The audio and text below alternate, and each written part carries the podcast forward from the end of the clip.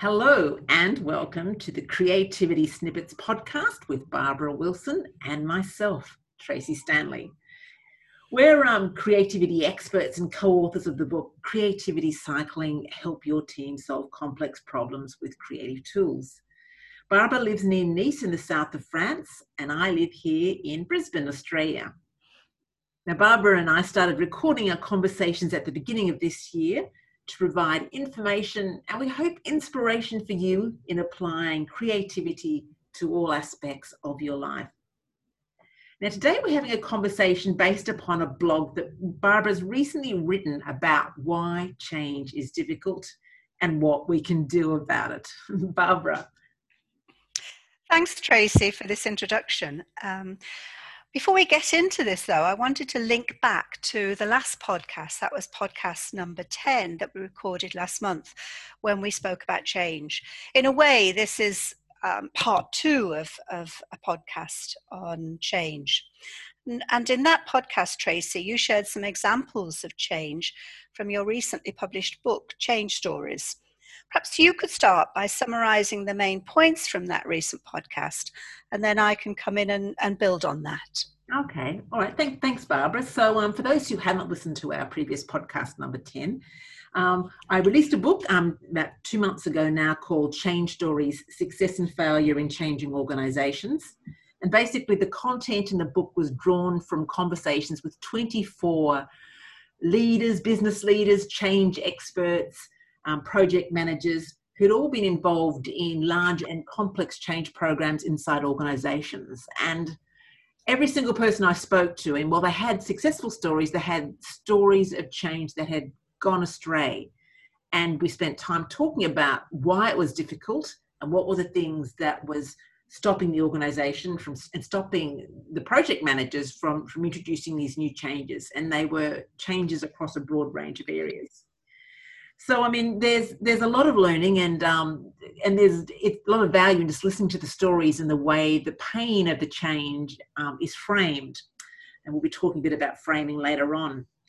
But um, in response to Barbara's question about what were sort of some of the key takeaways, and, I guess there's there's three or four I'd like to highlight. Uh, the first is that any change program needs to address people's daily habits and their behaviours it's also important to make a commitment to a long-term investment in, in skills development and training. Um, rarely is a new skills acquired from a one-off training program. Um, also, you need to have a very targeted communication um, plan that uses the most credible communication channels inside the organization. It's, it's proposed that people need to hear about some new initiative or change at least seven times and their concerns are initially all about how does this affect me and my job and my daily habits before they get more interested in knowing well what's the broader picture here and why is the organization committed to making this change? Another key learning point for me was the importance of just of conversations small conversations that are threaded throughout the daily rhythm of the business. And often these are meetings or stand-up meetings in the in, in the morning or regular team meetings um, just build the conversation around change and why why the change is needed rather than it being some sort of exceptional town hall event which is often an important and useful part of a communication plan but should not be overemphasized in terms of the value it provides to any change initiative. And of course when you're having conversations with people they are most intrinsically interested in their own circumstances and interests and this you need to be aware of this when you're communicating uh, and when you're helping them to develop the new skills and behaviors to be successful based upon whatever that change is. So um, that's a few of the um, the key takeaways for me about what you need to consider when you're developing a change plan with recognition for how difficult changing behavior is. Barbara, can I pass the floor back to you to talk a little bit more about why change is difficult? Yes, thanks, Tracy. Um, I'm going to pick up on, on the first of your, your points you made there and just take a, a look at this whole question of um, habits or behaviors, rather, because that to me is, is crucial um, in terms of change. If you look in organizations, it's awfully the, often those daily behaviors that have become habits um, that create the, almost the, the resistance to change. People get used to doing things, and you know you've heard we've heard the phrase a lot. Well, um, this is the way we do it in this organization, or it's we, we do it this way in this organization. It becomes part of the socialization process when a new employee um, starts. So in a way, when we're looking at why change is difficult, we need to start from, from how do we unravel this whole um, process really of, of why of how uh, daily behaviors build up into habits and how they become blocks to to any change.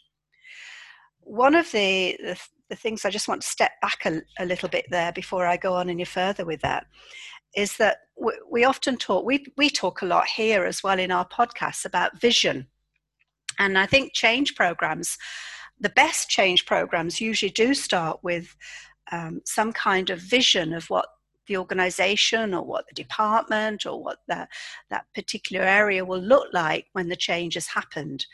Um, that's great. And I think vision is really good. It's vision to have a vision is empowering.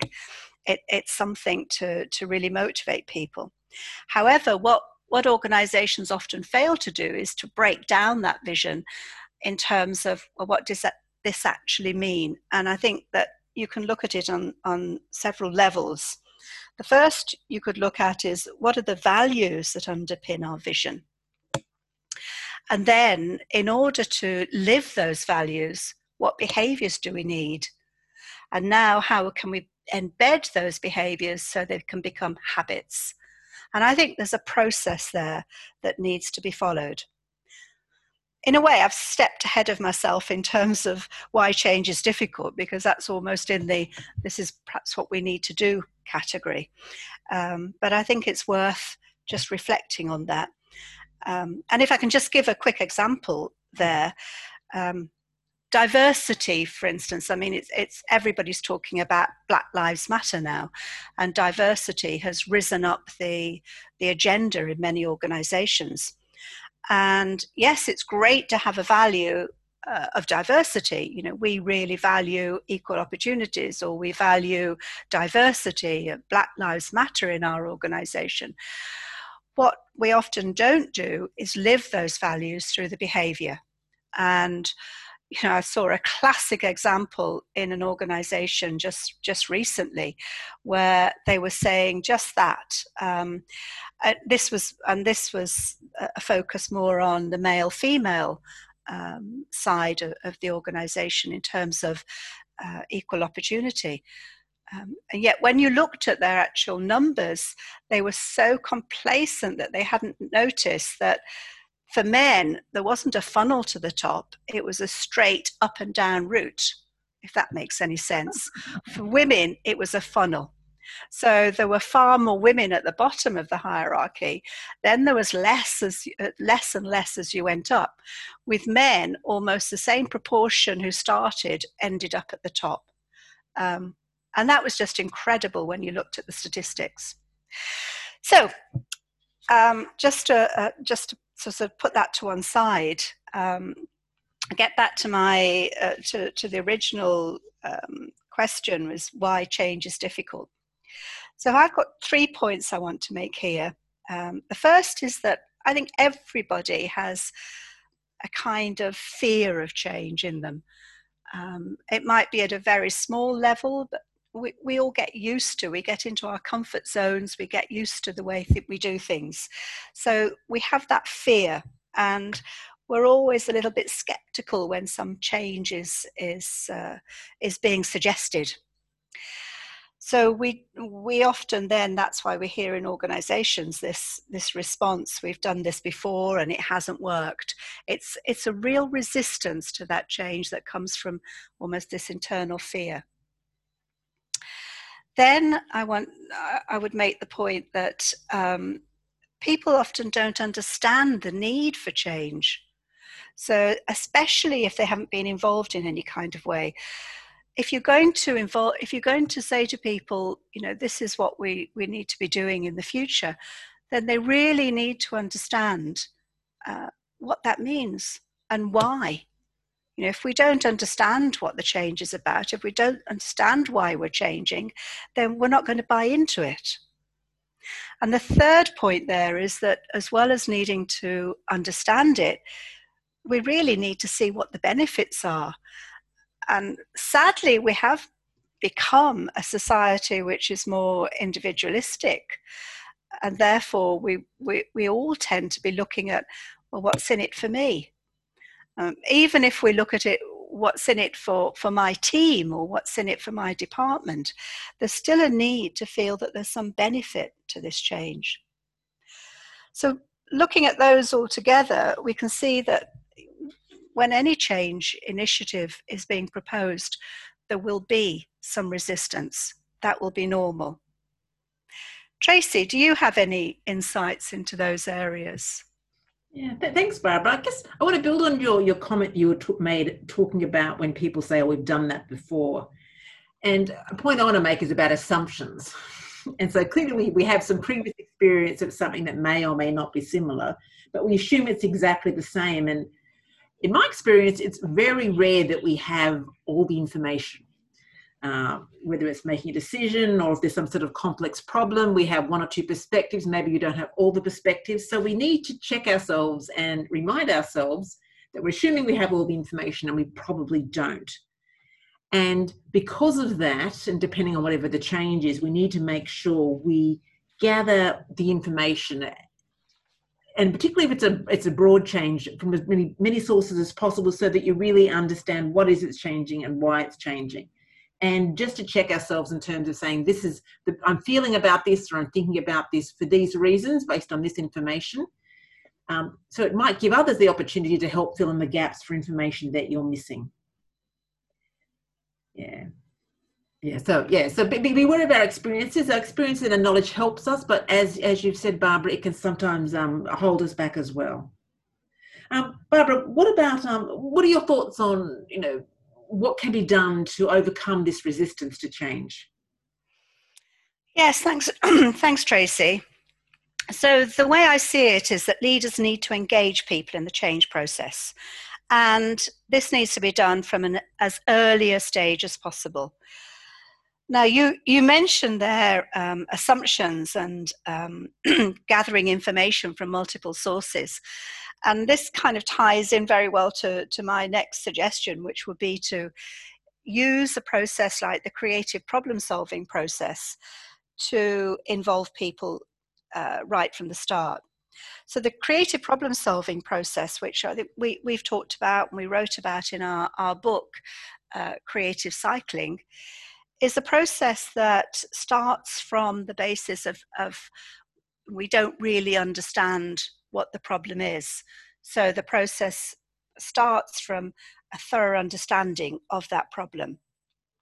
Now, if you can get people involved in that process very early on, so if we can say, well, we have a problem here and we do need to change the organization, but we're not quite sure what it is we need to do, or we're not quite sure what it is we need to change to, then a creative problem solving process with full involvement from employees would be a great way to get that, that kick started.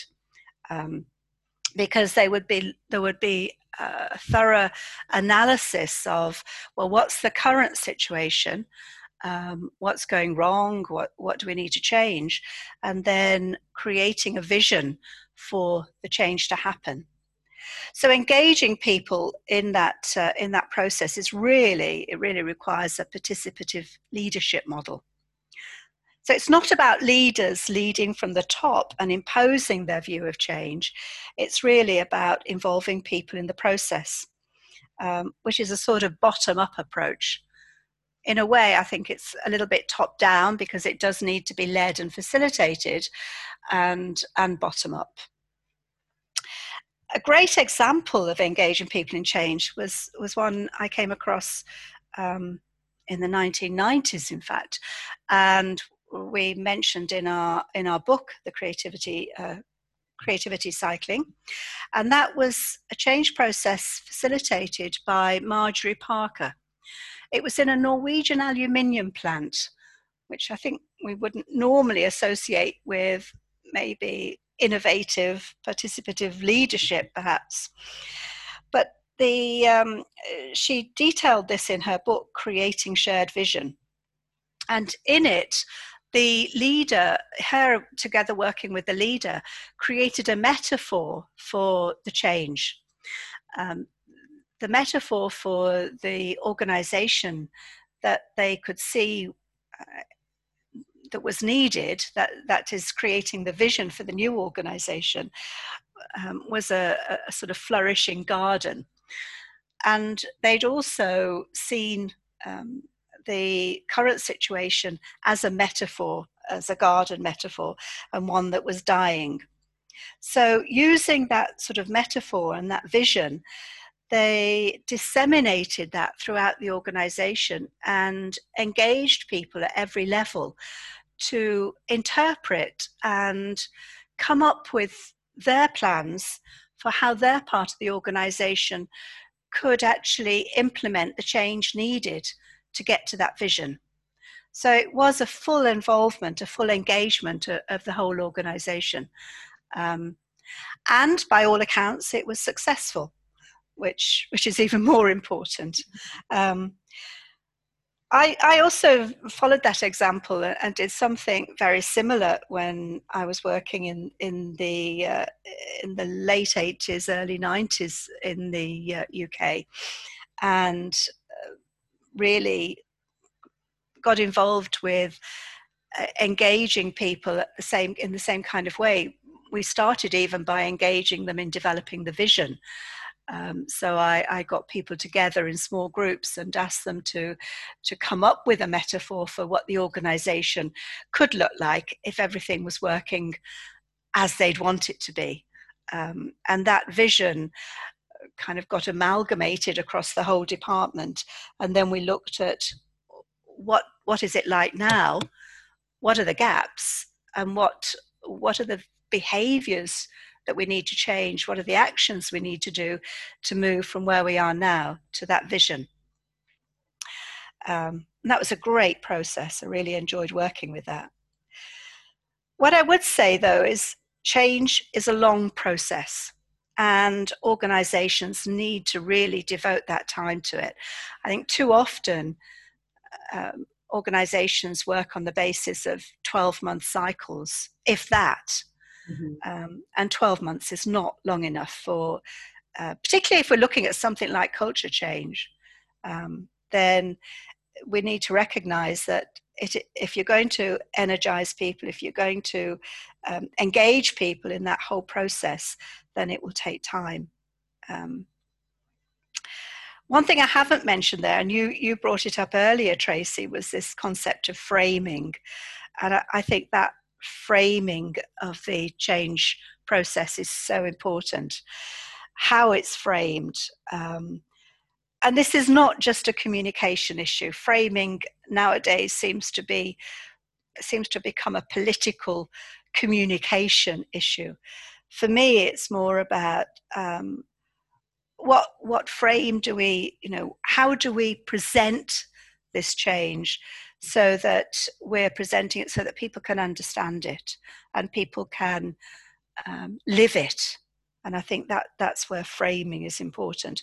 Using metaphors as marjorie parker did was a great way of framing that. So i think to, to summarize what, what i've been saying here um, the change is difficult habits are enduring and there will be resistance to change. So I think anybody, you know, embarking on a process of change needs to be realistic about that. However, resistance can be overcome if you engage people in the process, especially if you engage them right from the beginning so that they understand the need for change and in the steps to change A compelling vision of the new um, post change situation really engages people, um, particularly if they've been involved in that, that creation of the vision. Um, and the reframing of, of that vision as something that you know they can see the need for and they can also see the benefits of and leaders need to be willing to do that to engage people in the process really does need participative and collaborative leadership um, at that stage so and i think finally change takes time and takes energy and it requires resilience all round hmm. tracy what would you add here well if i let me recap and, and just and add to some points that you, you've mentioned there, Barbara. I mean, I'd mentioned earlier about the importance of collecting information and particularly uh, for complex problems, collecting information from a broad range of sources so that the problem or situation can be more deeply understood and at the same time recognizing a, your assumption that you may not have all the information but information collection is just one part of the process. And what I love about the way you've talked about the creative problem solving process, Barbara, is the fact that the way we present the information and what we do with it, you know, using visual tools helps us to think differently. And helping us to think differently, that helps us on the change process. So um, collect the information, present it, and play with it um, through the, the creative techniques and through the creative problem solving process as a stimulus to um, helping people break out of their habits and their behaviors and to think about things differently. Um, those are probably the main things I wanted to, to say there, Barbara. Um, it's, it's, it's been really important to talk about this, but talk because talking about why change is difficult is a perennial problem, not only for organisations, which was the focus of my book, but for societies. And Barbara and I often talk about governance and politics and what's happening and how you change things. And it's a really complex, nutty, sometimes awful situation and we've got to think about what are the best ways what are the best levers available for driving change when it's complex and geopolitical and god don't get me started. So, right. I, think I, might, I need to think i need to stop there barbara because yeah. But great points tracy. I think i think we we talk a lot about organizations but it's society. And even at the individual level you know i mean we've as a society have been going through a tremendous change this year. Not a oh, change we had any of us wanted or envisioned yeah. um, but you know society needs to change and is changing and we need to come to terms with that yeah yeah. Yeah, that, that's great. Thanks, Barbara. Thanks for those um, concluding comments, and thanks to our listeners for listening in. Um, as um, as always, you can find Barbara um, on her webpage, barbara-wilson.com, and you can find me on my webpage at tjstanley.com. And of course, if you want to know, know more about how we apply creative techniques to a range of problems, difficult problems, you can um, pick up our book on Amazon, Google Play, and Book Depository, and it's called Creativity Cycling Help Your Team Solve Complex Problems with Creative Tools. Again, wishing you all a very creative day. bye bye. Bye. Bye.